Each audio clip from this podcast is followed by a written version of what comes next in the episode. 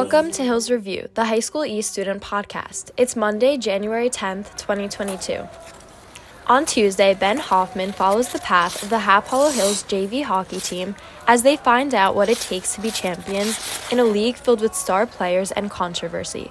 Find out if the Half Hollow Hills Hornets have what it takes to be the best. People often dream about being famous, what it would be like to be a celebrity. Being a celebrity is all about glamour and glitz, going to parties, red carpet events, interviews, money, and getting caught up in scandals. This Thursday, Victoria Koch, Jolie Boyle, and Nyla Harabedian interview the students and teachers of High School East and ask the question if you could be any celebrity, who would you be and why? Have a great week, everyone, and if you like what you're listening to, please tell your friends to follow Hills Review on Spotify or Apple Podcasts. Yeah.